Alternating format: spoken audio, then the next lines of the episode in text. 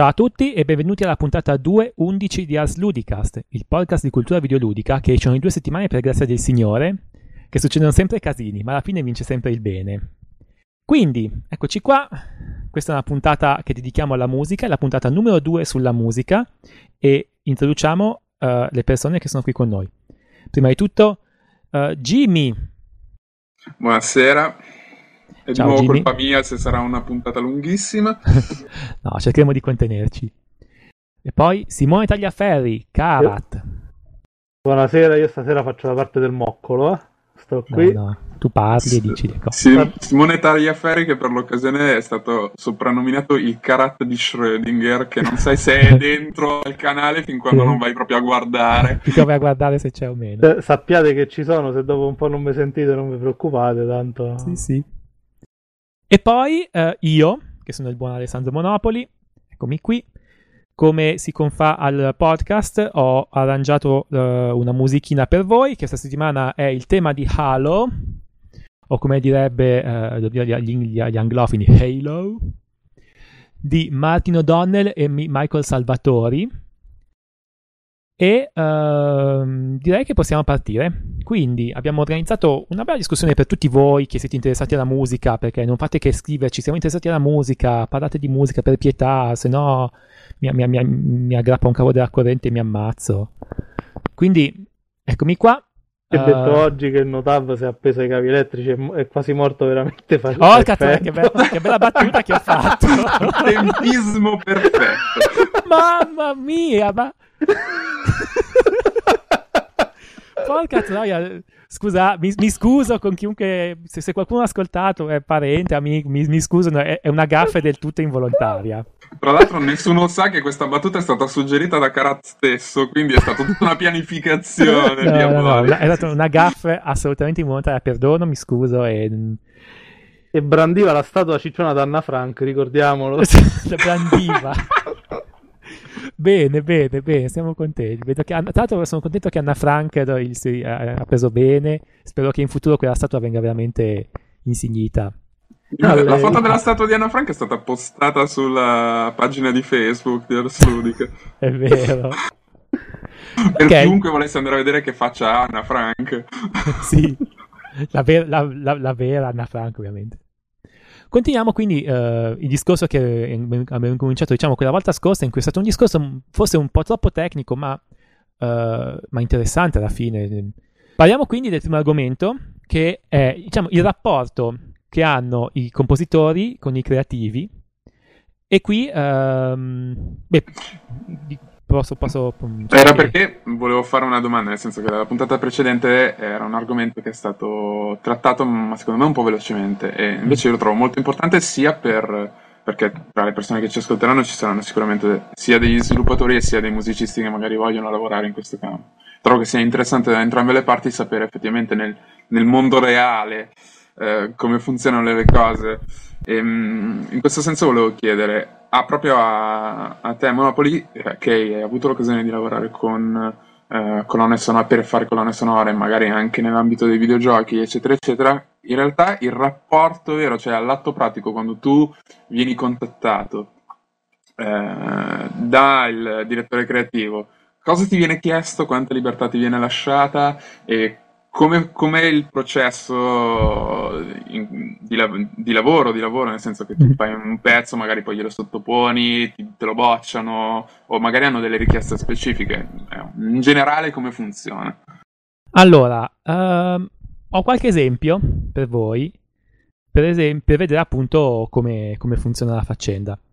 Per esempio, allora, uh, il, primo, il primo che viene in mente è il nostro, forse il gioco che tutti noi più amiamo, il gioco che tutti abbiamo giocato e non, non, non possiamo farne a meno di giocare. Gioventù è... Belle.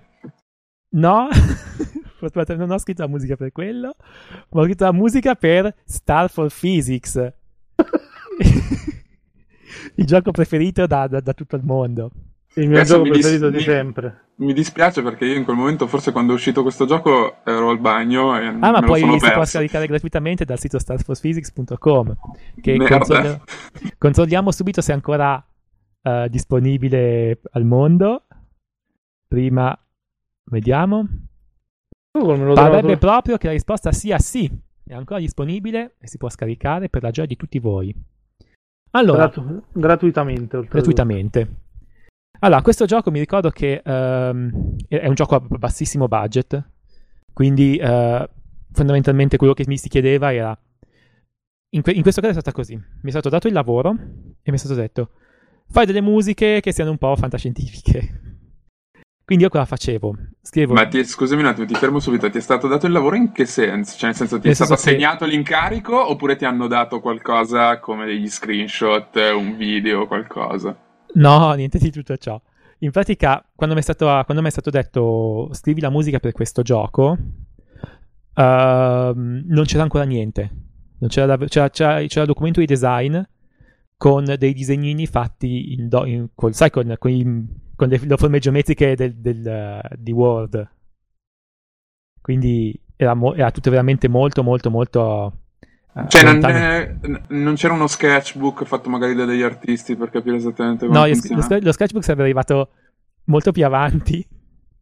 E Beh, non c'era, praticamente... no, c'era, c'era, qualcosa, ma erano immagini tipo da, da, te, da telefilm famosi per farmi capire un po' come questo genere qua, però uh, un po' più moderno perché per i ragazzi giovani. Ma è tremenda questa cosa, non sì, ti danno sì, neanche... Sì, questo, no, questo era stato il lavoro, diciamo, più... Diciamo più, non dico raffazzonato, ma più... Sì, fai, vai, disfa. E in questo caso più o meno la richiesta era fai dei, fai dei brani che secondo te si adattano bene al design, poi farli sentire al designer e il designer dice se gli piacciono o meno. Cioè, non erano neanche dei brani specifici per delle situazioni o cose di questo genere, niente. No, erano un po', diciamo, era, era proprio un progetto molto piccolo, quindi era proprio così. Leggi il design, intuisci che cosa andrebbe bene, fai la musica, fai sentire al designer. Ma quando intendi un progetto un po' così, intendi è il mio vicino di casa che sta facendo un videogioco? No, no, era, era un progetto finanziato dalla Stazione Spaziale Italiana. Eh, Dio buono, anche dei finanziamenti, ragazzi, ti hanno pagato questa roba. Sì, sì, era, era, un progetto retribuito, era stato, cioè, correttamente retribuito, con partita IVA e tutto quanto. Però anche al, mm, perché, anche al fonico, perché c'ero io che scrivevo e il fonico che si occupava, diciamo, del mix e tutto quanto. E nonostante, cioè, nonostante questo il progetto non era grosso e quindi um, c'erano stati un po' di... Fondamentalmente la musica è stata, non dico, non, non dico che era stata snobbata, ma era stata quasi... Uh, sì, beh, tu fai, fai, fai, la musica che vada bene, fai, la fai sentire al designer, se il designer è contento, va bene. Soltanto c'è stata una musica, che era quella dell'intro, che poi in pratica noi avevamo questo piano di fare questa introduzione, questo filmato introduttivo con la musica che doveva seguire quello che faceva il video. In realtà, poi abbiamo deciso di fare al contrario. Prima facevo la musica e il video avrebbe seguito la musica. Questo perché, um, visto che è una produzione piccola, era il modo più, era il modo, diciamo, meno costoso per fare questo tipo di sincronizzazione. Prima musica e poi filmato. Perché era un video a tempo, quindi. Sì, sì, sì. Cioè, in realtà il video sarebbe stato a tempo con la musica. Ah, ok. Eh, non il contrario, che invece il contrario è quello che normalmente si fa. Cioè, tipo, il, uh, si proietta il film, il film sulla, sullo schermo e il direttore d'orchestra segue le immagini. Sì, però nel caso di un'orchestra grossa. esatto, che... questo è quello che si fa, diciamo, nelle belle cose. Nel nostro caso era l'esatto contrario, perché il budget era, infi- era infimo. E poi allora... nel, in, questa, questa, scusami ti ho fatto una domanda, perché è una domanda che mi nasce abbastanza spontanea, come diceva Lubrano. Sì. Eh, ma com'è possibile? Nel senso che il montatore che ha fatto il video, che ha montato il video, l'ha montato a tempo, nel senso l'ha montato su un tempo suo. No, era, era un video fatto in computer grafica, quindi chi faceva il video lo faceva con, no, con nel caso musica. inverso, non nel caso specifico. Nel caso inverso in cui vi dici c'è prima il video e poi viene fatta la musica sopra. Ok, questo può andare bene in un caso in un'orchestra in cui c'è un tempo libero. Esatto. Ma in un caso in cui tu stai facendo una richiesta a un musicista, ne so, di musica elettronica, di musica rock, sì, sì. che non è un tempo libero, cioè quattro quarti, stacchi, sono mm-hmm. 120 bpm dall'inizio alla fine. In quel caso Chi ha montato di... il video, in questi casi, monta un video a tempo su un tempo suo? Me, me monta il video a tempo sulla musica. Quindi, sai, ci sono praticamente questi sistemi che. Uh, sai che c'è proprio il. Um, con Nuendo, solitamente si usa Nuendo, che è un software per, per, fare questo tipo di montaggi in maniera più precisa che non con Cubase, per esempio. In pratica ti fa vedere proprio i millisecondi in modo da poter montare il video sugli attacchi pre- precisi della musica. Uh, sicuramente pensate in quei, in quei trailer dove in pratica c'è, c'è la cosa divertente, pam, la musica si interrompe. Sì, sì, ok, cosa... no, era giusto per sapere come veniva realizzato. Esatto, si fa esattamente così. In pratica uh, pigli i tuoi filmati e li monti in modo che siano perfettamente sulla musica, fai partire la musica un pochino prima. Diciamo che l'importante è che lo stacco sia perfetto dove lo vuoi tu. Quindi uh, si montano assieme, quindi usando dei, dei software come Nuendo. Okay. Però nel nostro caso era tutto meno costoso. In quel caso era così, in pratica ho fatto un primo, una prima stesura del brano, che era tutto fortemente orchestrale. Uh, il designer ha sentito, mi ha detto che gli andava bene, ma voleva tipo uh, dell'elettronica, perché sosteneva che in pratica senza elettronica non parlava ai giovani in questo brano. Allora uh, ho, um, l'ho riarrangiato in modo che ci fossero degli strumenti veri e dell'elettronica. Mio, in quel caso mio, diciamo, la mia ispirazione è stata la colonna sonora di Metal Gear Solid, che ha uh, gli strumenti veri, o quantomeno che sembrano veri, sai, tipo i violini, e, e un sacco di elettronica. E... Ma colonna sonora del primo non ce l'ho presente. No, del secondo, del... ovviamente quella eh, del secondo. presente quella del quarto perché l'ho, sentita recentemente. Mm-hmm. Quella del... a quei tempi ovviamente quella del secondo. E ehm, dopo di quello, praticamente eh, l'ho, l'ho risottoposta, andava bene, e poi non si è fatto filmato. Quindi ah, nel gioco non c'è quella musica lì. E avevo messo anche le chitarre a un certo punto perché mm, così era rock, cioè c'era un po' di rock. Però non, non abbiamo usato proprio quella musica, non abbiamo, abbiamo deciso di non utilizzarla perché non, non c'era filmato. E ehm, poi mi ricordo che alla fine quello che decideva era sempre un signore di un signore di, dell'associazione dell'Agenzia Spaziale Italiana, che lui chiaramente è, è, un astrofisico, quindi non è che fosse un esperto di musica, se gli piaceva bene, se non gli piaceva si cambiava. E in genere gli andava, gli andava sempre bene tutto, tranne un pezzo che non gli andava bene, che gli abbiamo, gli abbiamo rifatto tutto mega l'atmosfera, quello gli andava bene. Quindi in questo, questo, caso sono stato un po' sfortunato perché appunto il committente era più interessato diciamo a tutti gli altri aspetti del gioco che non invece l'aspetto musicale. Forse invece un, un aspetto più interessante è stato qua, non, non, per un videogioco, perché per i videogiochi in realtà, eh, per esempio, vediamo un po' cosa ho qua. Eh, ho un altro esempio più tardi, un esempio invece più interessante per, per una, per di teatro che si chiama Frammenti che era tutta triste sulla morte. Veramente faceva vedere un po' di, un po', un po di aspetti della morte. Eh, ah sì, vedere. aspetta, forse questa cosa l'avevi già raccontata che ti ha chiesto un intro con, in stile Chicago. Sì, esatto, esatto.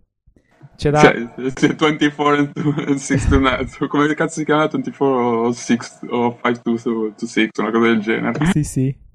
Era proprio così, in pratica um, era tutto sulla morte e tutto, ed era tutto completamente fuori dal mio, diciamo, da, dalla mia area di, di, sicurezza. Quindi diciamo che quello che ho fatto è stato ascoltarmi un miliardo di, di colonne sonore, musiche di altri compositori. Ho sentito, mi ricordo in quel periodo, ho sentito un sacco di uh, Einaudi. Luigi Einaudi?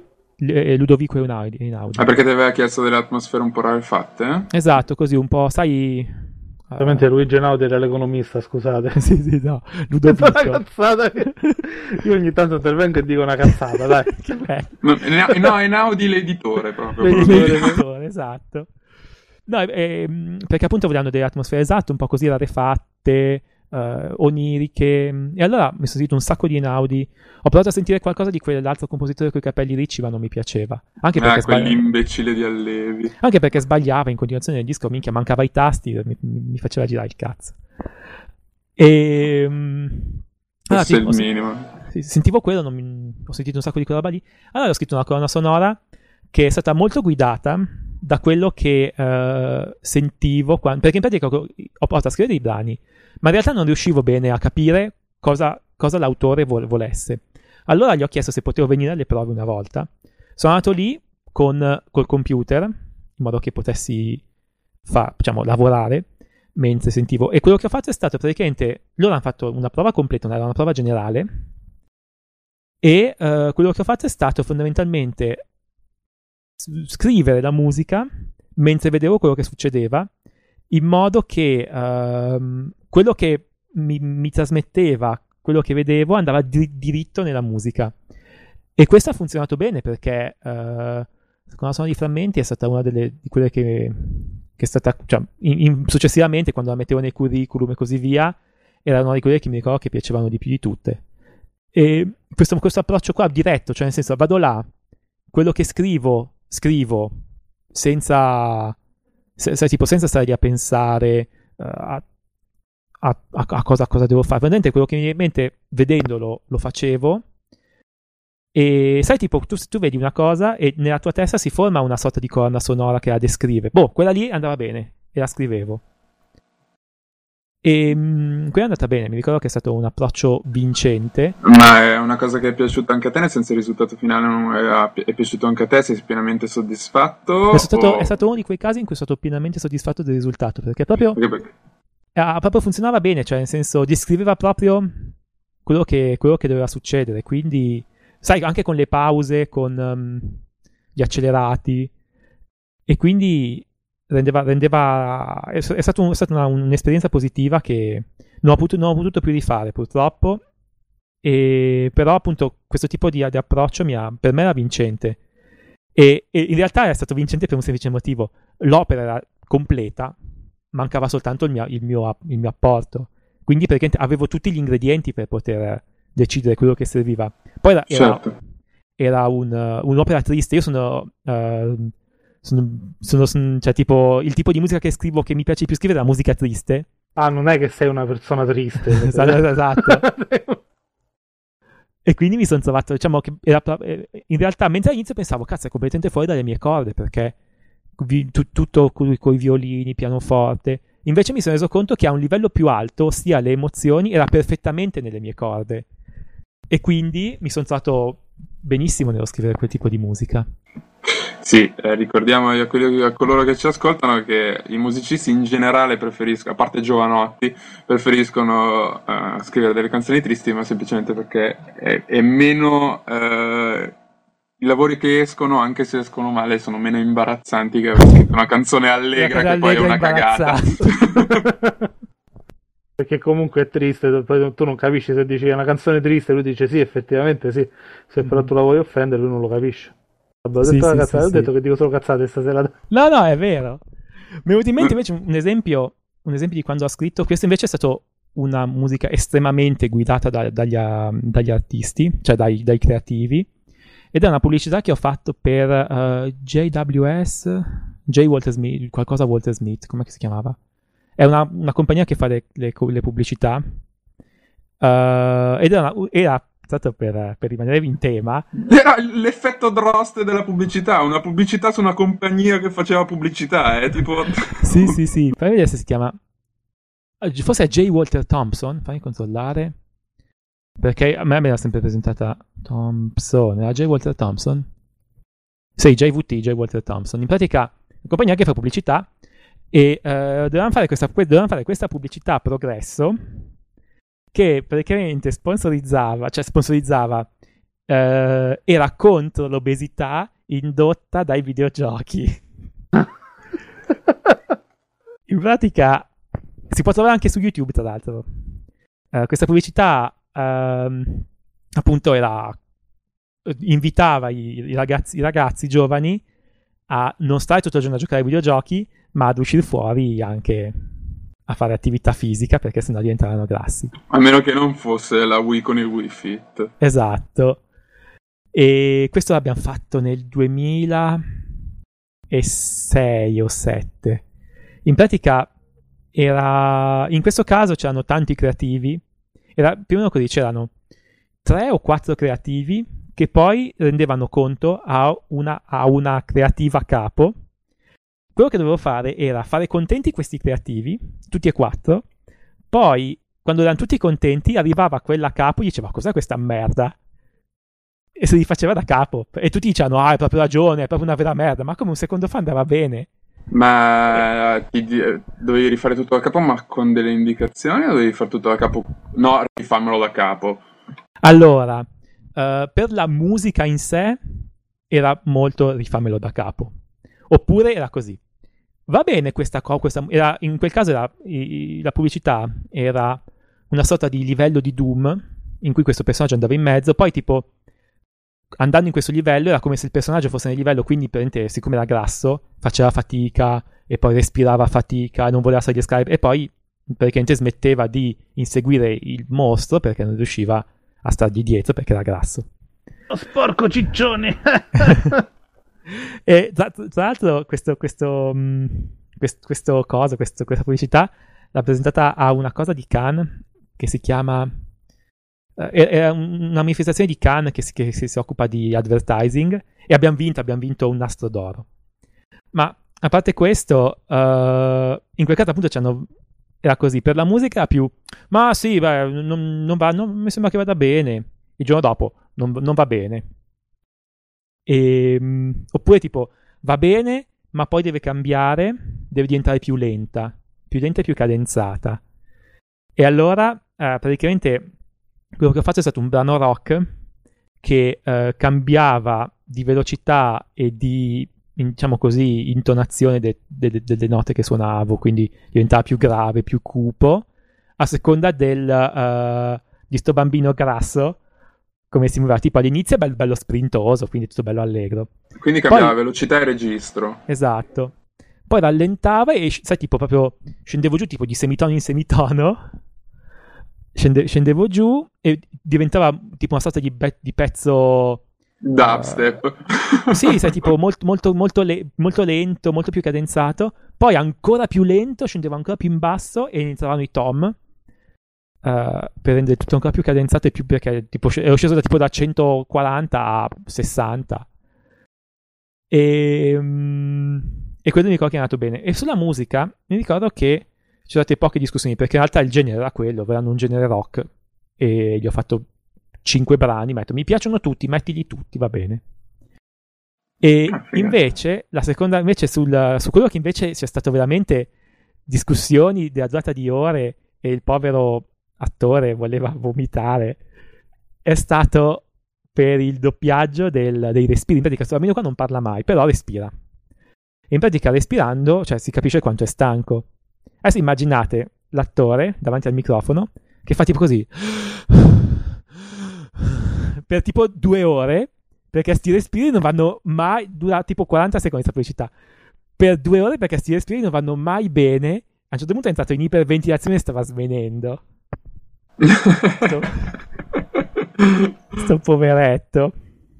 Ma nel mondo del professionismo, eh, cioè nel senso, visto che tu lavori comunque per una casa di videogiochi, Uh, e hai lavorato anche prima, cos'era di Monolith? Non mi ricordo, no, non era di Monolith, era Milestones. Milestones, sì, sì. Um, anche lì eh, il direttore creativo eh, cioè, cambia di volta in volta, cioè, no, cioè, delle volte sanno cosa vogliono e delle volte mh, mm, invece ti lasciano completamente libero.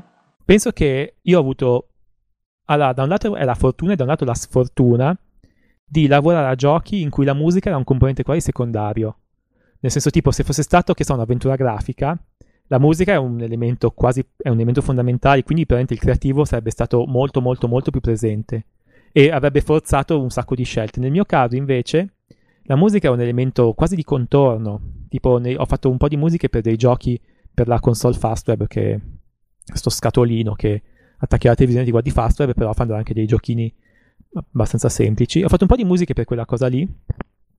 E in quel caso la musica era, siccome era quasi un contorno, fondamentalmente io facevo sentire va bene o non va bene, uh, e se va bene basta, finito il problema. Invece, questo mi dava, se da un lato, minchia, uh, un po' triste, dall'altro invece mega libertà. Posso fare quasi, diciamo, posso quasi dire, è, è un gioco platform con un coniglio rosa, come si chiamava?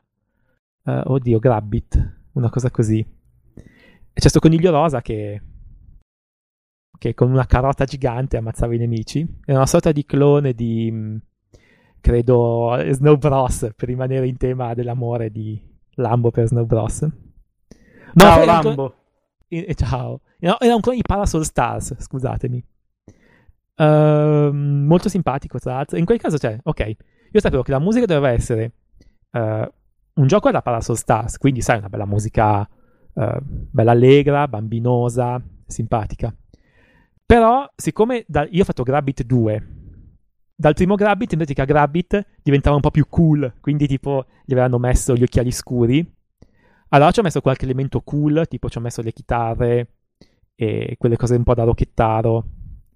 Tipo a un certo punto c'ho, quando è stata messa la mossa, che in pratica lui si toglie gli occhiali scuri e abbatte per terra la carota e tutti i nemici eh, cascano per terra, che è tipo la, la smart bomb gigante. E lì ci avevo messo tipo, sai, fischi delle bombe con la chitarra, faceva ridere. Ed era piaciuto tanto.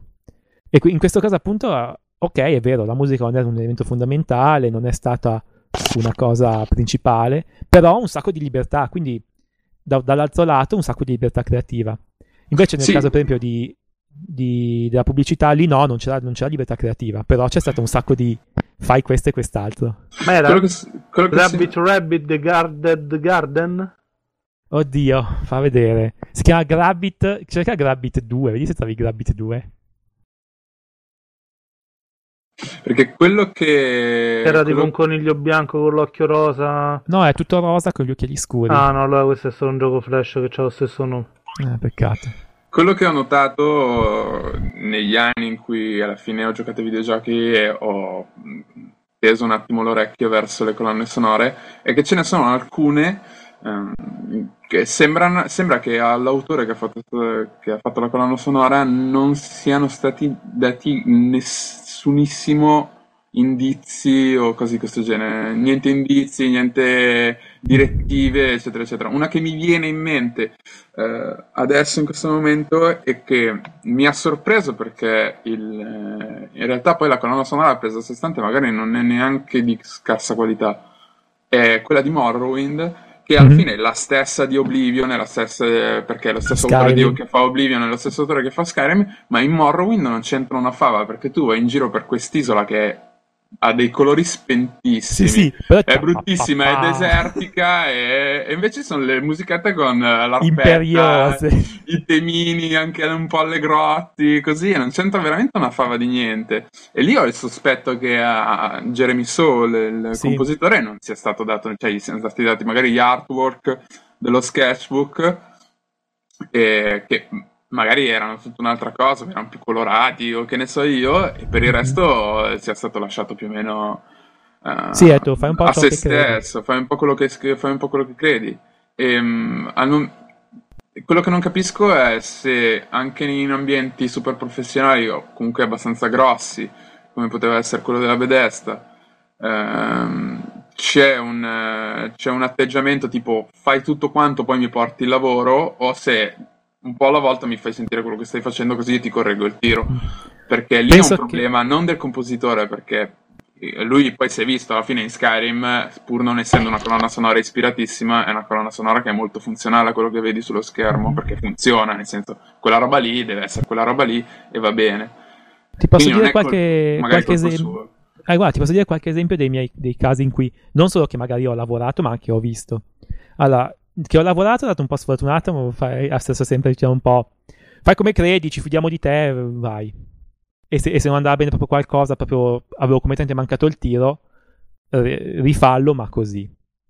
Invece, uh, per esempio, uh, recentemente adesso stiamo facendo un gioco che non è stato ancora annunciato, quindi non posso dirvi molto.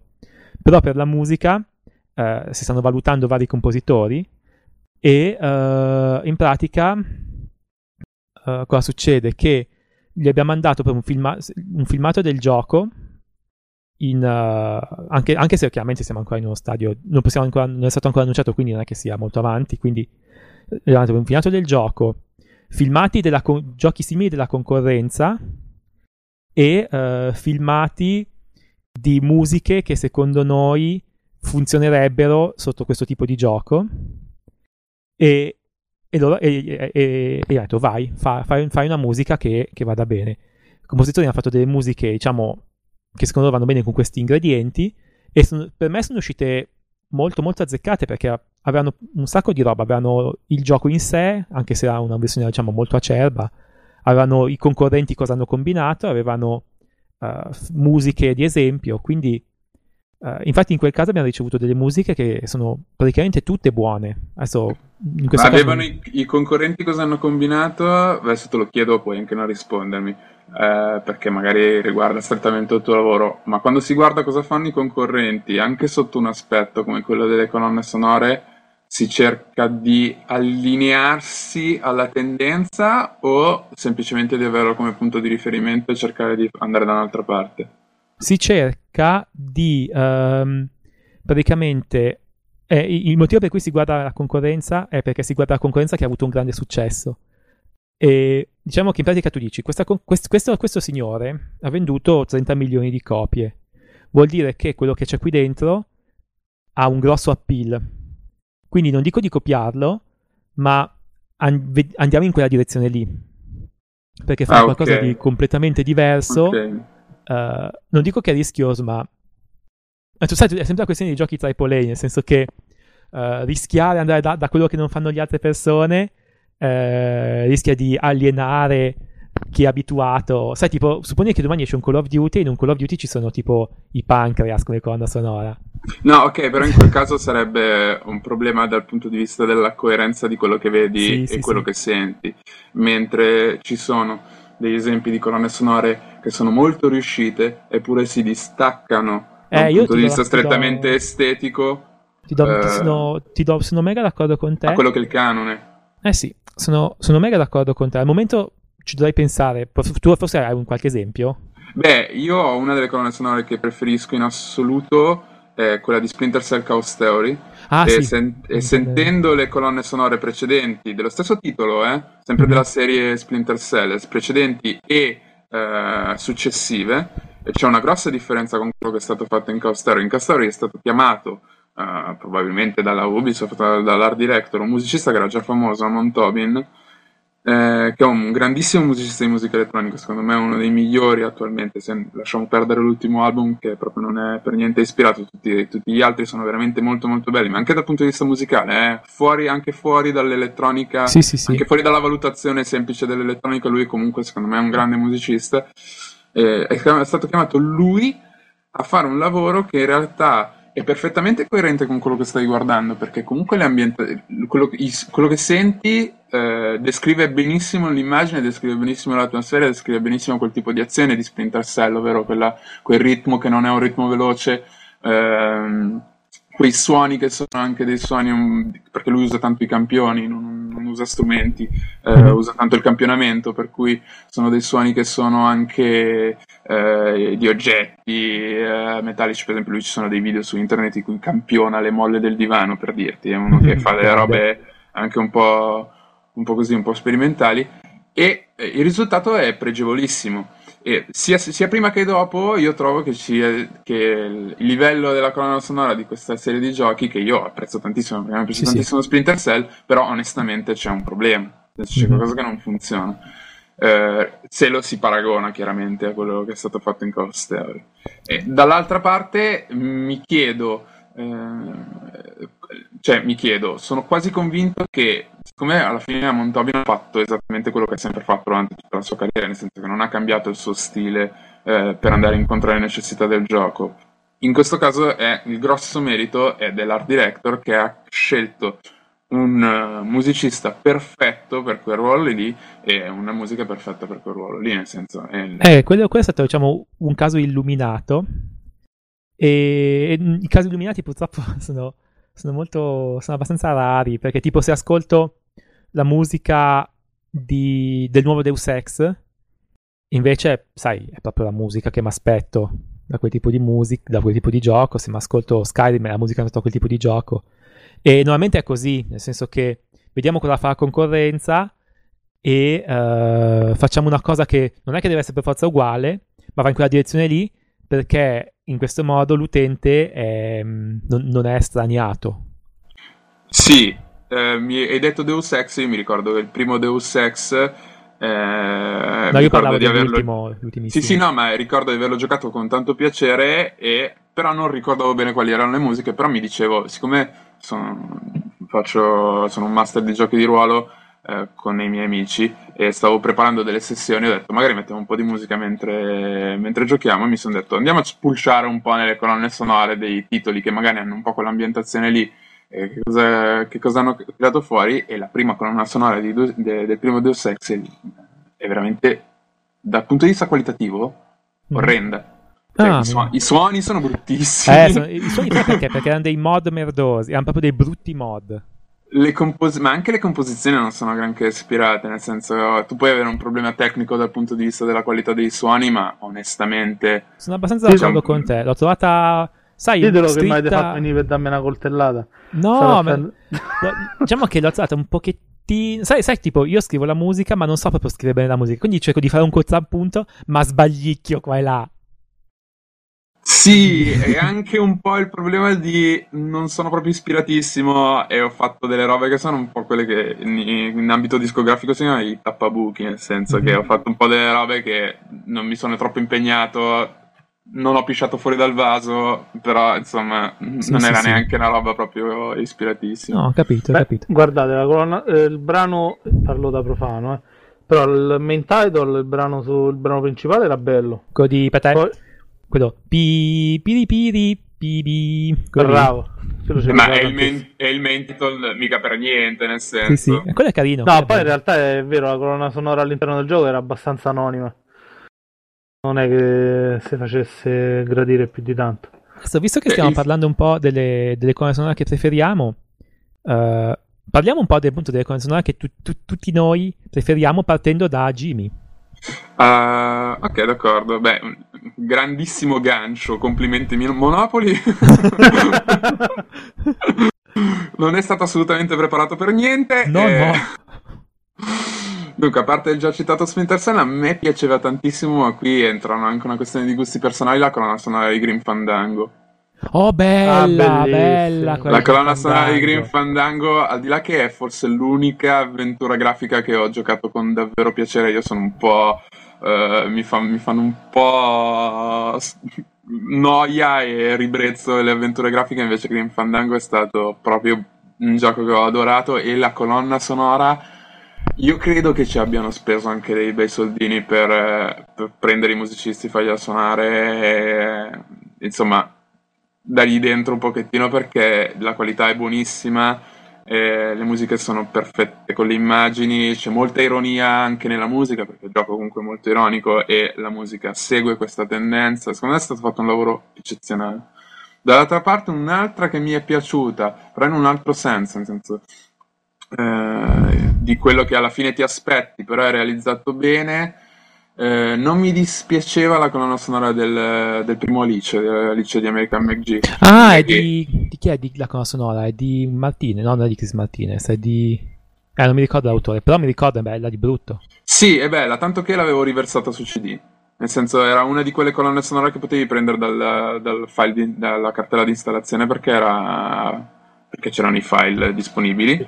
Sì, sì. Non, che io cosa l'avevo presa, l'avevo riversata su CD perché ho trovato che nonostante alla fine mi dessero fastidio dei strumenti sintetizzati che si sentiva che non erano gli strumenti veri, eh, mi davano un pochettino fastidio. Trovo che comunque nel complesso lui abbia fatto un buon lavoro. Come compositore perché Chris Vrenna. Chris Vrenna, non Martinez. Martinez è quello che tocca la sonora di Solaris. E... Ehm, Green Fandango, scusa. Vai, vai, parla, parla, scusa. Ehm poi c'è un'altra colonna sonora che ho trovato, eh, anche lì la capacità del eh, game designer di scegliere la persona perfettamente adatta è la colonna sonora di Quake, il primo Quake. Oh, grande! Nails. Cioè, anche lì, magari non, i Nine Inch Nails non sono adatti, cioè Reznor, perché alla fine è Reznor, non, sono, non è adattissimo ad affrontare qualsiasi tipo di eh, situazione eh, di colonna sonora, nel senso magari gli facevi fare la colonna sonora di Skyrim, non è che era proprio il suo, il sì, suo campo esatto, di gioco. Però il calcio con i. Esatto, lì invece in Quake è perfetto. È perfetto perché è esattamente quella, e anzi io devo dire che vista la povertà comunque alla fine dell'immagine a schermo non era eh, cioè, per l'epoca era una figata, però a rivederla adesso non è eccezionalissimo, non è che è sopravvissuto no, al tempo. Io trovo che rivedere i video di Quake o riprovare a rigiocarlo il fatto che sia piacevole da giocare, che tutto sommato non sei troppo disturbato da quello che è stato il cambio eh, di epoca nel frattempo, è dovuto tantissimo alla colonna sonora che crea un'atmosfera funzionalissima e perfetta. Anche lì mm, la grandezza del game designer che ha scelto la persona giusta per far lavorare lì dentro. Sì. E invece tu, Karat, che mi dici? Allora, io parlando di colonne sonore, ricordo proprio con uh, quando provai TIFF. In realtà Thief, livello, sì.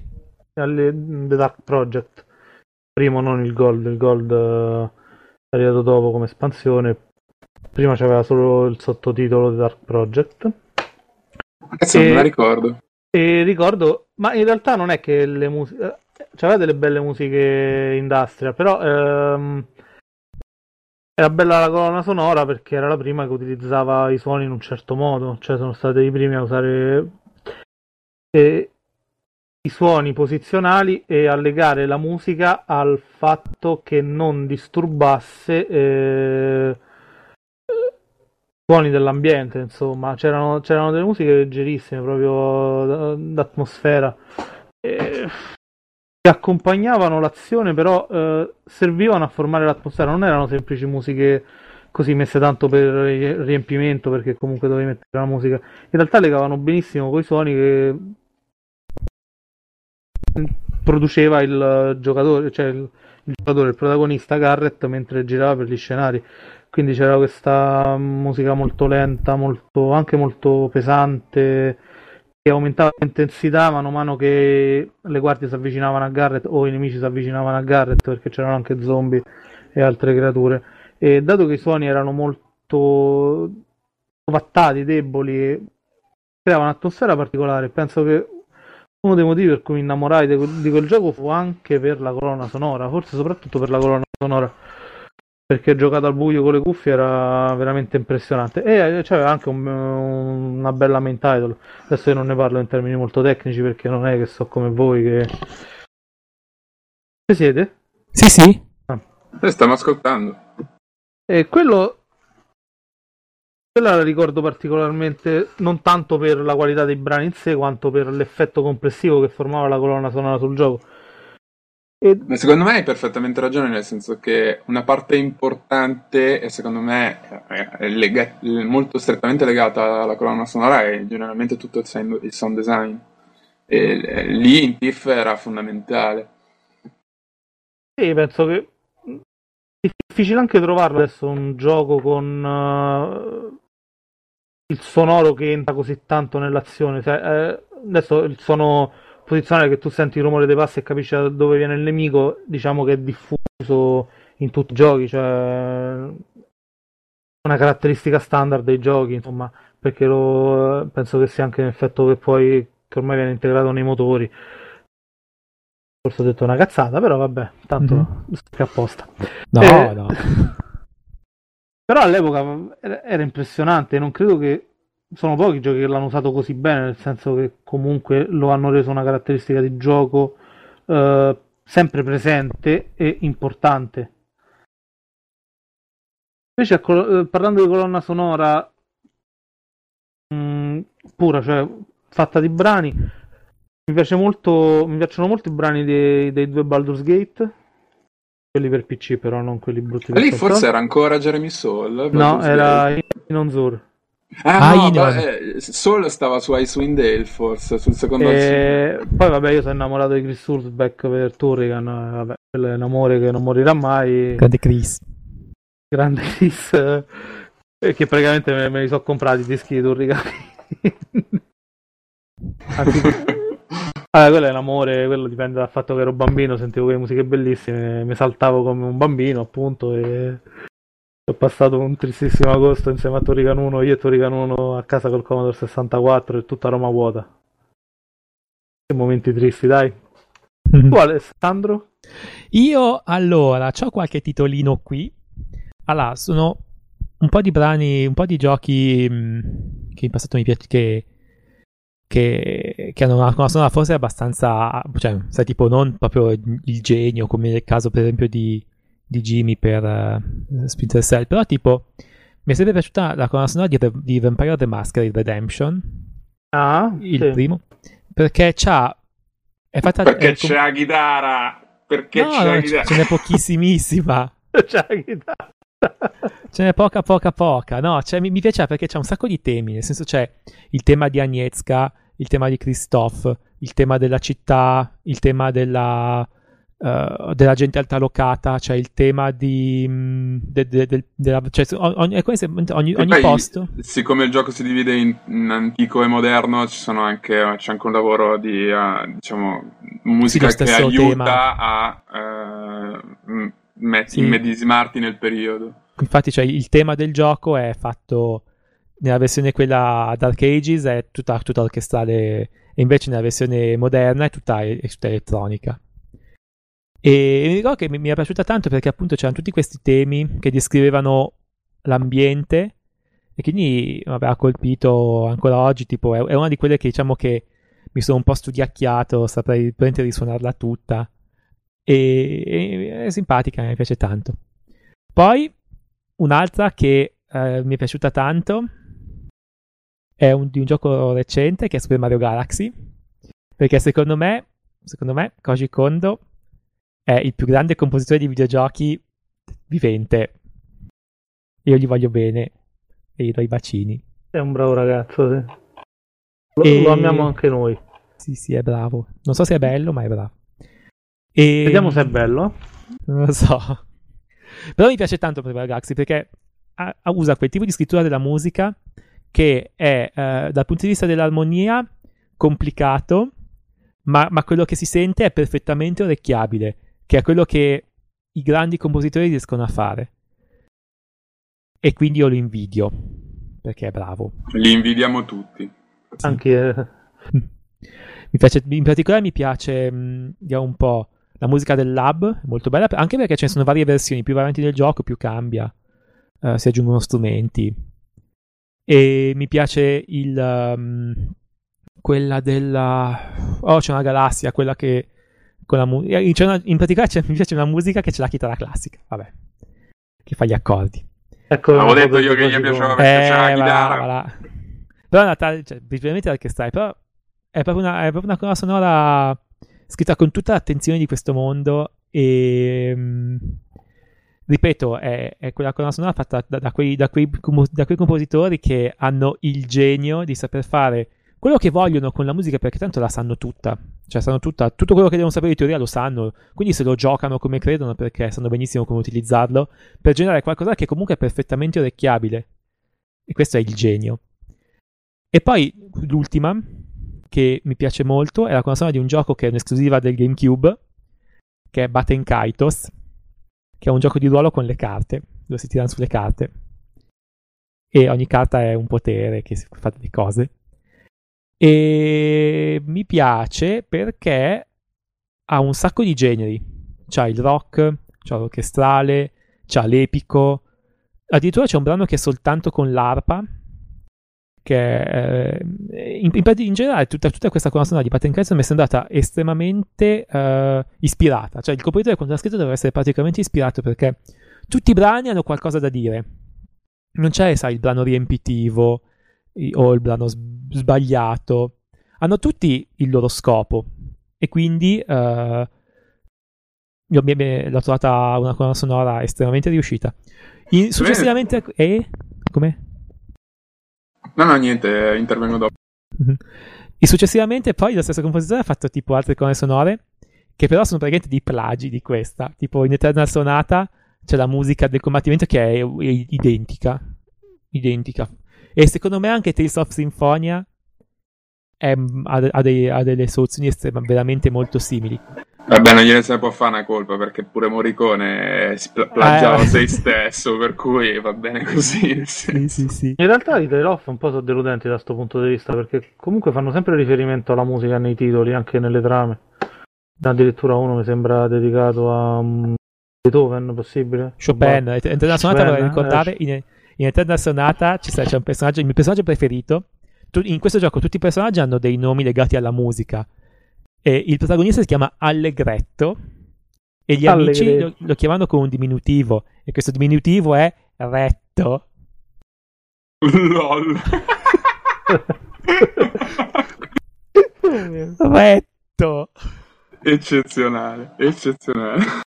Eccezionale veramente. Eh, che bello. Mi dai, mi davi un gancio nel senso quando hai parlato di, di, di Vampire perché eh, in realtà a me non dispiace neanche quella del secondo, Bloodlines, perché vabbè, il gioco mi piace tantissimo, anche se in realtà è un gioco che ha un sacco di difetti Minchia, innominabili. Porco. Eh no, aspettate, hanno pubblicato tipo 800 patch amatoriali, adesso non crasha più. Ah, ok. okay. Cioè, se, se, se ci gioca adesso è un altro gioco rispetto a quello che è uscito. Se, eh, quello... Questa comunque è la prova del fatto che era un gran gioco perché la gente ha voluto, ha voluto darci dentro sì, per, sì. per, mettergli una pezza. Secondo me, anzi, è molto più Vampire di non il, di non il primo, nonostante il primo sia amatissimo ed è bellissimo, però non c'è niente con Vampire, è un hack and slash. Il secondo no. invece è molto più Vampire. Sì, sì, no, il primo è in realtà io non l'ho giocato neanche tanto tempo fa. Eh, l'ho giocato tipo tre anni fa, quindi me lo ricordo discretamente bene. In realtà, come gioco in sé, non mi era piaciuto tantissimo. A me è piaciuta, mi piaceva la trama. Piaceva in realtà, da narratore di Vampire, io facevo il narratore di Vampire, il narratore era il master praticamente.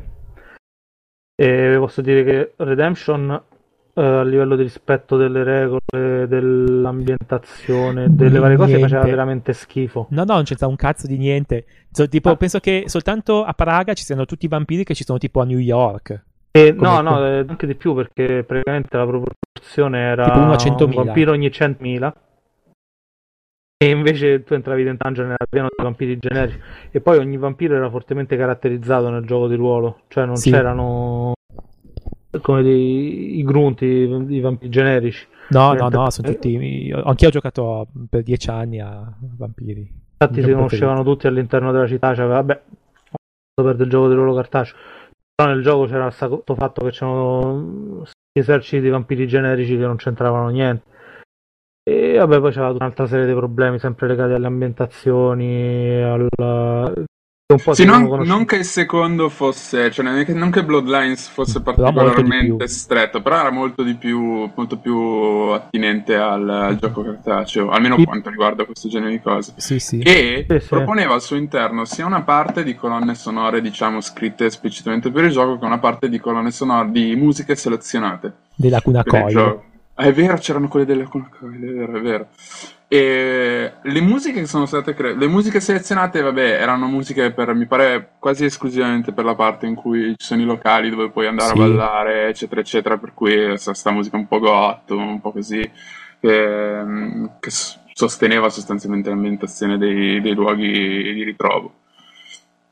La parte invece della musica composta era abbastanza variegata, non tantissimo, però era fatta molto bene come qualità, al punto che eh, io mi è capitato spesso di dover fare delle playlist per delle feste, eccetera, eccetera.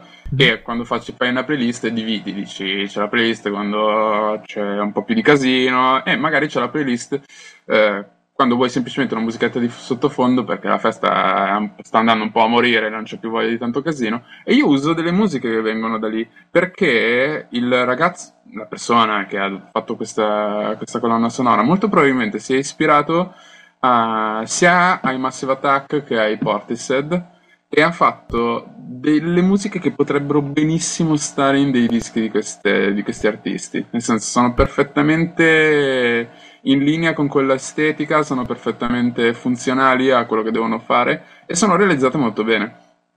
Quindi in realtà c'è una certa. anche se non c'è un collegamento diretto tra i due, tra i due stili, perché il primo Vampire e Redemption ha delle musiche completamente differenti. Però a livello qualitativo comunque c'è stata una cura in entrambi, in entrambi i giochi. E questo mi, mi fa piacere perché in realtà il gioco, l'ambientazione vampiri meritava secondo me una di queste, almeno questa cura da parte del, delle, dell'ambientazione musicale, dell'ambientazione sonora. Ho capito. E come... Sì, sono, sono d'accordo anche con te. Come, come colonne sonore, diciamo, di selezione, ti avevo, avevo scritto nella mail dopo, dopo, la prima puntata una cosa che eh, è molto particolare, nel senso che secondo me c'è un'attenzione rispetto alle musiche abbastanza inferiore del pubblic- rispetto a quello del cinema, ris- del pubblico. Nel senso che il pubblico dei videogiochi eh, ci fa meno attenzione alle musiche che ci sono nei prodotti Eh, che, ti, ti posso dire che è così giocano. perché proprio qualche, qualche mese fa sono stato ospite di un, di un altro podcast, The Godfathers. Sì, sì, l'ho sentito, l'ho Sì, sentito. che c'è, c'è un ragazzo che manco, manco ascolta la musica, si mette sulle Sì, cuffie e sì, ascolta tipo i Metallica. Esatto, frega es- proprio niente della musica del gioco. Sì, sì, proprio niente, niente, niente. E non è l'unico, nel senso che in generale, comunque, Sì, sì. quando hai una console in salotto e eh, stai giocando, però magari capito, c'è la tua ragazza che sta facendo altro, magari i tuoi coinquilini, eccetera, eccetera. Tu non è che la parte sonora in generale non è una cosa alla quale si dà tanta attenzione. E da questo punto di vista mi stupì ai tempi un- una cosa che è successa con il primo Mafia. Nel senso che il Mm. primo Mafia ha una colonna sonora che è eh, ehm, composta praticamente per l'80% di pezzi di Django Reinhardt. Django, Reinhardt, sì. Django Reinhardt è un chitarrista che è stato uno dei miei maggiori chitarristi jazz eh, della storia. Però chiama è un- Manouche, jazz manouche, Sì, sì. jazz manouche eh, o gypsy jazz a seconda. Sì. Ehm, però è un europeo e eh, solo alla fine della sua vita ha fatto, eh, invitato da Duke Ellington tra l'altro, è andato in America, ma non è che ha fatto una tournée o cose eccetera eccetera o ha venduto dischi, niente, è andato lì semplicemente perché Duke Ellington l'aveva sentito, gli piaceva, poi è morto, per cui... Poi non campa neanche ha- tanto, mi sembra, verso i 40 anni morì, vero? Sì, è morto abbastanza giovane, va bene. Lui ha una storia allucinante. Si era infortunato la mano durante un incendio, la mano sinistra, la mano che schiaccia le corde, per cui lui suonava con due dita, cioè aveva il mignolo e l'anulare che non funzionavano e lui suonava semplicemente con eh, indice medio. Ed era allucinante, faceva delle cose straordinarie. Ma la cosa, eh, ritornando al discorso, è eh, Mafia è ambientato in una città americana. Di Ed è fatta ispirazione. dai, dai, da- come si chiamano quelli? Sono, dei, dei- cioè, sono i cecoslovacchi quelli che lo fanno. Chi è che Sì, lo fa? Sì, erano- erano gli stessi di Viet, Viet Cong. Sì, i di Hidden Aspetta, come si chiamavano? Quelli che adesso si chiamano 2K Chizek, no? Sì, Sì, sì, sì, sì, che sono stati acquisiti completamente. E prima era il- il- Illusion Soft. No, sì. no, non mi Sì, ricordo. sì, Illusion Software. Illusion Ok. Softwork. Illusion Softwork, esatto. Ma perché E- sforzare la memoria quando Google sicuramente lo sa?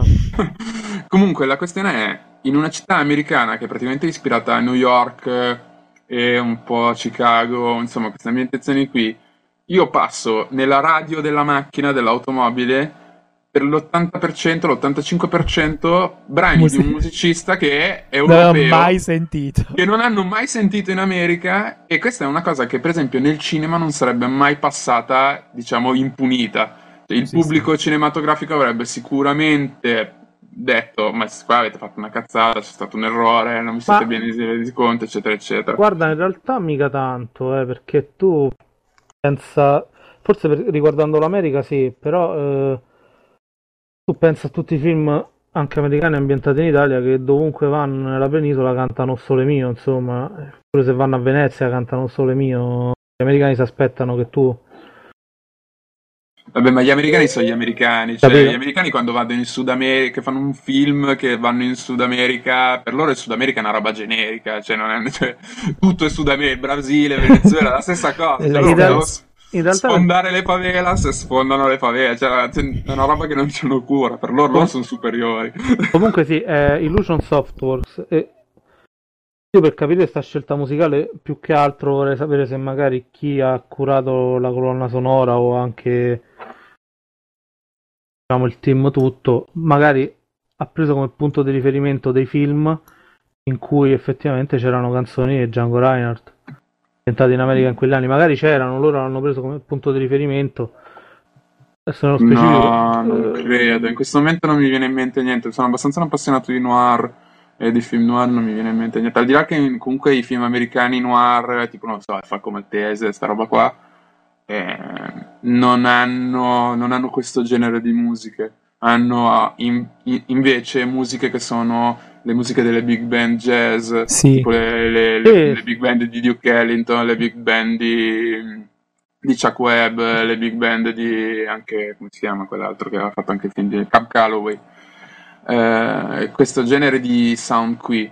per cui è, ed è tutto un altro sound, una cosa che non c'entra niente perché eh, lì sono le big band americane storiche del jazz, sono big band che hanno un organico di 20, dai 20 ai 30 elementi. Il Lot Club de France, eh, cioè la band eh, di Django Reinhardt, è un organico di 5 elementi. 4-5 elementi con un violino, con un violino, che il violino è uno strumento che si è usato pochissimo nel jazz americano. Mm-hmm. Quindi è un sound completamente differente. In più, quel modo lì di suonare la chitarra, il modo di Django Reynolds è molto caratteristico del suo stile. E vabbè, adesso questo è un discorso tecnico da un punto di vista, però nel senso per dire, c'è un'attenzione riguardo a quelle musiche che dovrebbero eh, farti calare nell'atmosfera, che dovrebbero eccetera eccetera, e che dovrebbero essere funzionali al, all'atmosfera che stai, gio- che, che stai giocando e related all'atmosfera che stai giocando, e ci sono delle sviste che sono palesi. Quello che non è successo, per esempio, in uh, non so, prendi GTA Vice City, le musiche sono tutte musiche di anni 80 che passano per radio e sono perfette cioè, e descrivono la città in maniera perfetta e quell'atmosfera lì in maniera perfetta. Che tra l'altro è il, mio, è, il GTA preferito perché è anni 80. A me gli anni 80 mi fanno ridere. Vabbè, ma nel senso anche GTA San Andreas, che comunque è ambientato negli anni 90, la selezione che passa per radio è quella roba lì che ci deve essere lì e non c'è un errore, nel senso, no, sì, forse sì. c'è qualche pezzo, un po' più avanti, un po' più indietro, però nel senso va bene, non è una cosa marcatamente, non è un errore enorme. No, no, no. Eh, per esempio, uno un, nell'ambito delle colonne sonore che fanno una selezione e che in questo senso ha cambiato completamente l'atmosfera e secondo me ehm, l'ha accresciuta tantissimo perché è chiaramente una cosa voluta ed è funzionalissimo è Fallout 3. Fallout 3 in radio passano i pezzi dell'America degli anni 40 e degli anni 30 perché il mondo si è fermato lì e eh sì, eccetera eccetera ed è bellissimo perché funziona cioè la, la suggestione che crea quella musica lì mentre stai andando in giro a sparare in un posto che è marcio e è completamente decaduto. Io trovo che sia lì hanno, abbiano fatto un lavoro di selezione delle musiche invece eccezionale, cioè perfetto. E quella roba lì, tra l'altro, anche molte cose che potrebbero essere dei jingle pubblicitari, per cui tutta quell'atmosfera degli anni, degli anni 40, degli anni 30 americana che è riprodotta benissimo attraverso le musiche e non attraverso l'ambiente. E l'avevano fatto una... anche nei primi due, in modo minore perché comunque... Nei era... primi due, mi ricordo, il 2 aveva... Non era, non era integrata bene nell'azione come, come dici No, perché, nel... Vabbè, perché innanzitutto non c'era una radio che andava, eccetera, eccetera. Anzi, a dire il vero, le, mu- le musiche dei primi Fallout non sono eccezionali, quelle composte. Però avevano fatto, per esempio, l'opening di Fallout 2 era un pezzo di Louis Armstrong. Era quello che faceva Give me a kiss to build a dream. Mm-hmm. Era bellissimo quel pezzo. E era, sì, però era semplicemente l'opening, mi sembra semplicemente la, l'intro. Sì, sì. Ok, ora che abbiamo parlato diciamo delle nostre musiche preferite, abbiamo discusso un attimino, adesso ci piacerebbe un attimino parlare invece di come il cinema ha influenzato le colonne sonore dei videogiochi, perché ovviamente uh, in qualche modo il cinema l'ha influenzato, è lì tutto il tempo, noi guardiamo, cioè chi, i, i designer, chiunque, oltre a giocare ai giochi, fa, è, è solitamente un appassionato di cinema e si fa influenzare, spesso i giochi sono influenzati dal cinema, quindi necessariamente uh, la musica di un videogioco è in quel modo perché un, un film che più o meno è come quel gioco è fatto in quel modo. Fa, mh, cominciamo con qualche esempio e lascio la parola a Jimmy che ha, ha un paio di esempi. Sì, è l'estetica di riferimento il cinema. Eh, e secondo me è da un, una parte una facilitazione per chi crea un titolo, eh, un videogioco, e dall'altra parte può essere anche un limite perché in realtà difficilmente ci, si è cercato di uscire fuori da, questa, da questi canoni.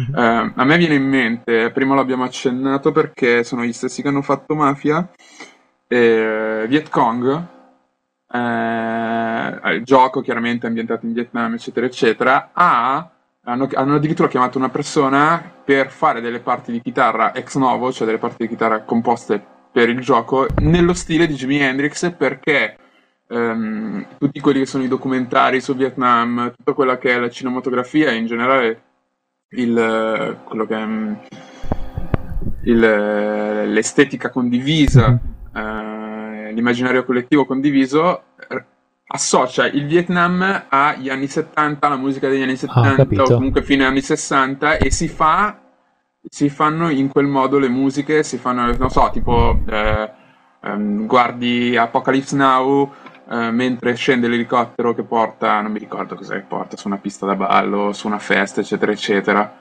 Um, perché deve portare delle ragazze, una cosa del genere. Sotto c'è Susie Q dei Credence Clearwater. Ah, ho Credence Clearwater Revival. Ed è quel tipo di estetica che richiama tantissimo a, appunto la cinematografia sul Vietnam oppure eh, Good Morning Vietnam che è un film abbastanza divertente da una parte e poi dall'altra molto, molto cupo. Sì, sì. ha un, nella sua colonna sonora nella colonna sonora del film ha tutto quel genere di um, atmosfere rock anni 70 o fine anni 60 comunque Immagino che Immagino che quella persona che ha chiamato per registrare le, le parti in CGMN sia stato. Lennox dei Dimmu Borgir. Non so. non so, però non forse credo. No. Nel senso, forse no. E poi, no. e poi per esempio, sta... difficilmente però la musica viene usata in modo come fa, eh, come fa a volte il cinema, tipo, non so, in... sul Metal Jacket che la usa in senso ironico eh, regista in senso ironico invece di usarla in senso Intendi dire tipo la musica di Topolino la musica... Ma, beh, quella di Topolino c'ha un disco... Sì, anche quella musica di Topolino, ma anche le... tutta la colonna sonora in sé che ha fatto scuola e viene usata in modo fortemente ironico lungo tutto il film, no? A sottolineare certe sequenze. Penso che ci sia solo un momento in cui è... Ve... No, due momenti in cui è fortemente drammatica. Quando si spara... parla di Lardo nel bagno che però non sono brani musicali dell'epoca usati per la colonna sonora, ma è musica composta appositamente per il film. E quando sì. c'è la sequenza del cecchino, poi comunque sia c'è tutto mh, mm, diciamo un uso particolare che ne viene fatto. Per esempio, nei videogiochi questa cosa non, non mi sembra che sia successa. Forse nel gioco quello di Guerrilla, come era Nam 70, quello in cui c'erano le torture. Aiutate la mia povera memoria. Oddio. Non ho proprio idea. Non saprei. Dai, hanno fatto due giochi, hanno fatto Sparatutto Brutto del PlayStation e quello del Vietnam. A Killzone, Killzone 2 e Killzone 3, poi hanno fatto questo del Vietnam che ha suscitato un po' di polemiche per il fatto della presenza delle torture in gioco. Oddio, no. non mi ricordo proprio la colonna sonora di quello, ma vabbè, comunque. Eh, vabbè. In generale, comunque, nei videogiochi la musica viene utilizzata diversamente come per il cinema. Nel podcast, nella puntata del podcast a cui ho partecipato Monopoli, dell'altro, dell'altro podcast, sì. loro dicevano, c'era una persona, non credo fosse il ragazzo che poi dirigeva più o meno, eh, che presentava il podcast, che diceva, ma la musica non viene utilizzata nei videogiochi alla maniera del cinema come eh, rafforzativo, diciamo, metto il pezzo famoso eh, oppure il pezzo così durante l'azione per sottolineare l'azione, per eh, farla diventare anche di per sé un'immagine evocativa, nel senso come lo fa il cinema di Tarantino, dove praticamente qualsiasi, qualsiasi scena importante del, dei film di Tarantino è sottolineata da una musica altrettanto caratteristica e questa cosa insieme diventa poi un, un, un, un elemento unito che tutti citano non so, per esempio la scena della tortura di, delle iene, ah, sì. eh, la scena della la, la musica che c'è nel combattimento di Kill Bill, quello dove ci sono un sacco di, di, di giapponesi, anche quella è diventata abbastanza, abbastanza evocativa, oppure la, la, musichetta che fischietta la tipa con la benda sull'occhio, sempre in Kill ah, Bill. Sì, che cioè, sono tante cose che diventano caratteristiche nel loro insieme, nel senso l'immagine si unisce alla musica e diventa tutto molto forte e poi viene citato nelle pubblicità, e mi ricordo... Eh, c'era una pubblicità di una caramella, di una tipo Morositas, una cosa del genere che citava quella roba di, delle iene, una cosa del genere, nel senso hai... Con la musica dei Steeler Weaver. Pom, pom, pom, pom, pom, pom, pom, ah, sì. Sì, sì, sì. I gotta feel something right. Insomma, ok. Ma che bel momento, che bel momento. Vabbè, questo lo potete pure tagliare. No, no, no, no. No, no, adesso la canti tutta. Merda. no. Vabbè, comunque, quella roba lì diventa un, un, un elemento che è importante e caratteristico.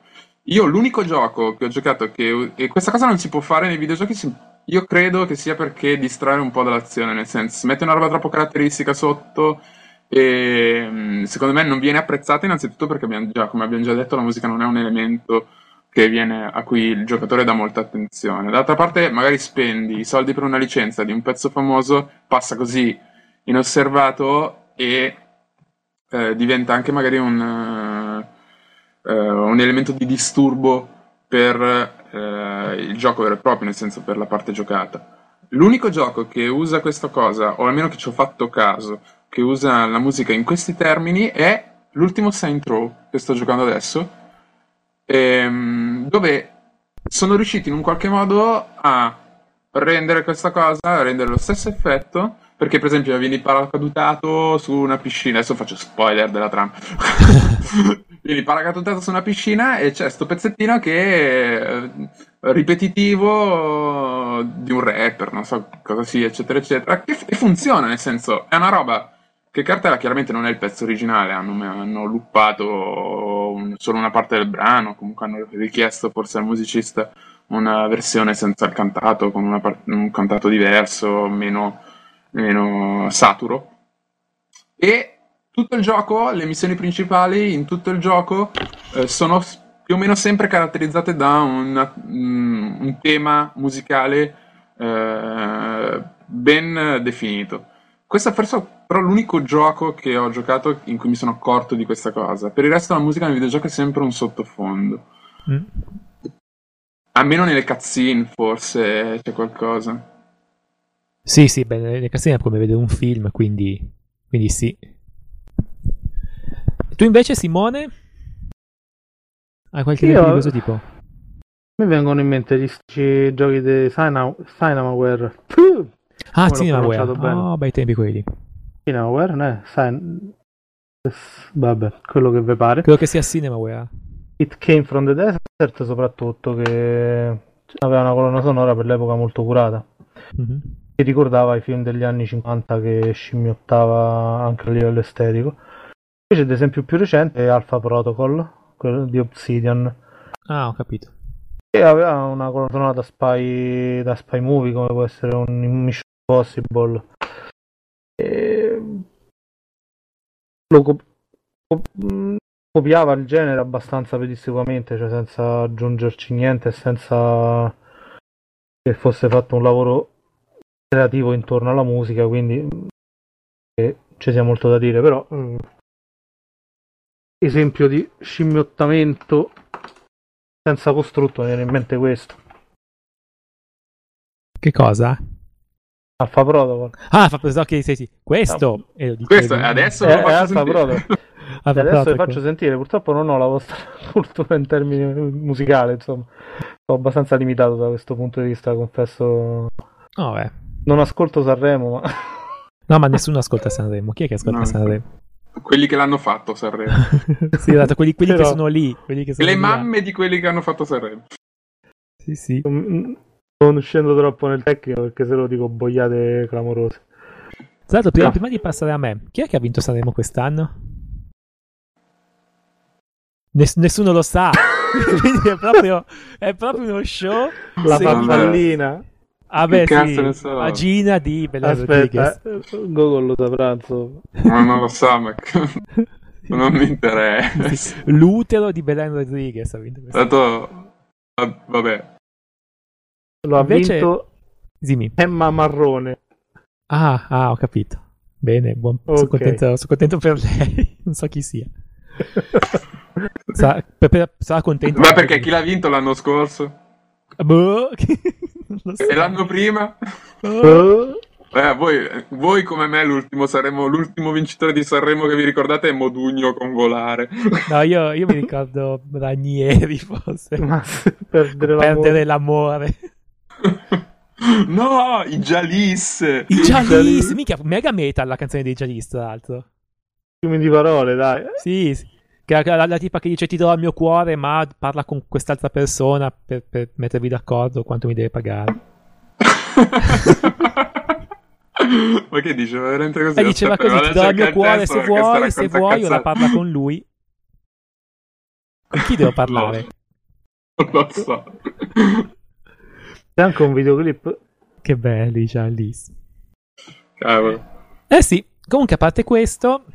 Beh, eh, lascio... è, comunque è, è, è tutto, è tutto man, man segnato secondo me dall'influenza del cinema. Eh, prima eh, discutevamo sì. tra di noi ehm, i, i, giochi western come possono essere Red Dead, Red Dead Redemption subiscono l'influenza di quelle che sono state le colonne sonore dei film western eh, da parecchio tempo a questa parte ehm, come possono essere quelle colonne sonore di Morricone che hanno in realtà degli elementi anche che non sono pertinenti con, con, ehm, con l'immagine, perché nei film di Morricone le colonne sonore hanno spesso la chitarra elettrica ed è una cosa che non esisteva ai tempi ed è un mhm. suono che in realtà non è coerente con l'immagine. Poi è diventato cliché. Sì, è diventato cliché ed è oramai entrato nell'immaginario collettivo e quella roba lì si è fissata e quindi può essere riutilizzata. Ehm, ma così anche è già, è già più eh, comprensibile il fatto che nei western ci sia, eh, e parlo dei videogiochi come parlo anche dei telefilm o dei film, per esempio ultimamente ho finito di vedere una serie televisiva che si chiama Hell on Wheels, eh, mm-hmm. che è un telefilm western e ci sono tutti e tre, le, tutte e tre le tipologie di eh, colonna sonora tipica dei film western, ovvero ehm, eh, il pezzo con la chitarrina elettrica, magari anche slide, piuttosto che, che, che, di questo genere, però passata comunque attraverso un overdrive per un po' distorta, eccetera, eccetera. Il pezzo folk, che può essere bluegrass, che può essere insomma le, le cose tipiche con il banjo, e la chitarra acustica eh, suonata nello stile country, ehm, che sono più attinenti al, all'immagine che stai guardando e poi le colonne sonore orchestrali tipiche del cinema e con quella intenzione lì che è un po' appunto come dicevo privatamente con, con Alessandro quella di Aaron Copland mm. eh, che è questo grandissimo compositore che poi ha insegnato anche a Bernstein ok eh, sì tra l'altro i due sono aneddoto musicale i due sono busoni, nel senso che ah, sì, Co- Copland glielo, glielo, buttava sotto la coda a Bernstein ah, e, e, e, viceversa. E fa sempre piacere queste storie. Sì, che sì, bello. sì, sì, E, sempre, ane- aneddoti anche aneddoti ed- edificanti sempre in... Eh beh, certo. Ma così come per esempio ci sono eh, cose tipicamente, per esempio, guardiamo delle immagini, so, dei paesaggi, eh, dei grossi paesaggi, delle immagini che di per sé sono rarefatte e richiedono quel tipo di musica lì, eh, che adesso non so bene spiegare in termini così per passare, per comunicarvi esattamente cosa si tratti, però per capirvi da dove arriva, arriva da un documentario degli anni Ottanta che si chiama Cogliani Scazzi, Ah, le cui musiche sono fatte da Philip Glass e sono, è lì che si definisce un po' quel genere di descrivere le immagini così, grossi paesaggi, le cose della natura, le cascate, le eruzioni. Aspetta, Coglioni, con... scazzi. No, esatto, no, no, esatto. Sì, ho visto esatto. Oh, assolutamente anch'io. Esatto, da lì viene quel modo di descrivere quelle cose lì, per cui in realtà ci sono un sacco di cliché, un sacco di... Eh, elementi che sono uniti che sono e indivisibili, inseparabili, che vengono riproposti continuamente nel videogioco e vengono fortemente dal cinema. E quello che mi dispiace, mi dispiace perché in realtà il videogioco potrebbe essere un, un medium fortemente innovativo anche da questo punto di vista. Ed è un po' bloccato in questo senso, è un po', un po' così incastrato nel voler essere eh, a livello di, di, di, di, forza, di tipologia, di impatto come il cinema e di voler essere assolutamente narrativo come qualsiasi, cioè nel senso gli si richiede talvolta anche di essere narrativo come potrebbe essere una bella storia di un romanzo eccetera eccetera e spesso le critiche che si fanno alle trame si fa le trame, ma la trama non è, non è eccezionale, è scritta coi piedi, è prevedibile, eccetera, eccetera. Però secondo me la forza di un videogioco potrebbe essere un'altra, nel senso ha la sua forza eh, singola e dovrebbe essere sfruttata e che è quella dell'interazione, che è quella del, del, dell'azione di una terza persona, cioè non è una cosa che si fruisce passivamente, è una cosa che si fruisce attivamente e in questo senso la musica potrebbe essere un elemento portante eh, di questa cosa, rendendo il tutto eh, caratteristico, nel senso il videogioco è il videogioco, il cinema è il cinema, il romanzo è il romanzo. Sono, non, non, deve sì. essere il videogioco a piegarsi a quelli che sono sono e... molto d'accordo con te. Mi trovo molto d'accordo con te. Io d'accordo con te. Sì. Infatti, anche secondo me, appunto, bisognerebbe fare, nella mia opinione, eh, il videogioco si differenzia dal cinema per il fatto che il videogioco è interattivo e deve essere lì che si deve cercare, che deve trovare, sai, la sua. Uh, la, sua, la, sua la sua unicità, la esatto, la sua dimensione, la sua unicità. E perché se continua a scimmiottare il cinema, il cinema è una cosa, il gioco è un altro. Se lo scimmiotti, che cazzo tieni? Una roba che è una roba simile, ma non, ma, ma non, è, non, è, non, è, bello. Quindi non, non, è, non è, di là che si cresce. C'era un sacco di filmati. Mm. Mm-hmm. E niente. Eh, Quindi credo che. Di, di, dimmi, dimmi. Ma dicevo un po' di cose eh, abbiamo affrontato. Mi sembra, almeno da un punto di vista. Uh, del, dell'interesse che si può avere verso eh, la musica all'interno dei videogiochi siamo riusciti a affrontare buoni, buoni soggetti. Mm-hmm. Eh, rimane, Quindi... rimane, una questione. Eh... Certo, meno male che ci stavo io, se no voi sull'argomento non sapete niente. No, eh, infatti, cara, meno male, davvero, davvero, meno male perché insomma hai fatto la differenza, come si suol dire. Sì, sì. Ho riempito i momenti morti, dai. Okay. Sì, sì.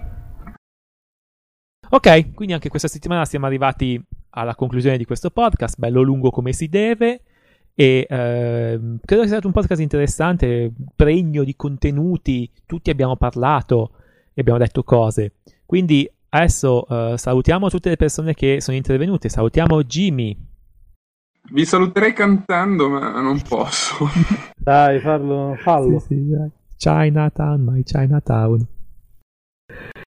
Era una delle canzoni di mafia questa. Infatti me lo in mente proprio perché è mafia. Poi salutiamo Simone Tagliaferri, Karat. Non comprate Barbarian su iOS. Ok. Fa veramente schifo. Io sono Alessandro, vi saluto, vi ricordo il sito www.asludica.org e nel caso voleste mandarci tutti quanti a darvi al nostro santo direttano, scrivete a alsludicast at alsludica.org oppure a redazione at alsludica.org e noi vi risponderemo con tutta la gioia che possiamo. La musica di chiusura è il tema di Grim Fandango perché uh, ero indeciso però l'ha citato prima Jimmy ha detto bellissimo lo mettiamo subito come, come sigla di chiusura e su questa vi salutiamo a tutti quanti. Ciao a tutti. Ciao, ciao, ciao. Ciao, ciao. ciao. Non comprate barbarie. Non comprate. Ciao, ciao, ciao. Comprate. A cagare.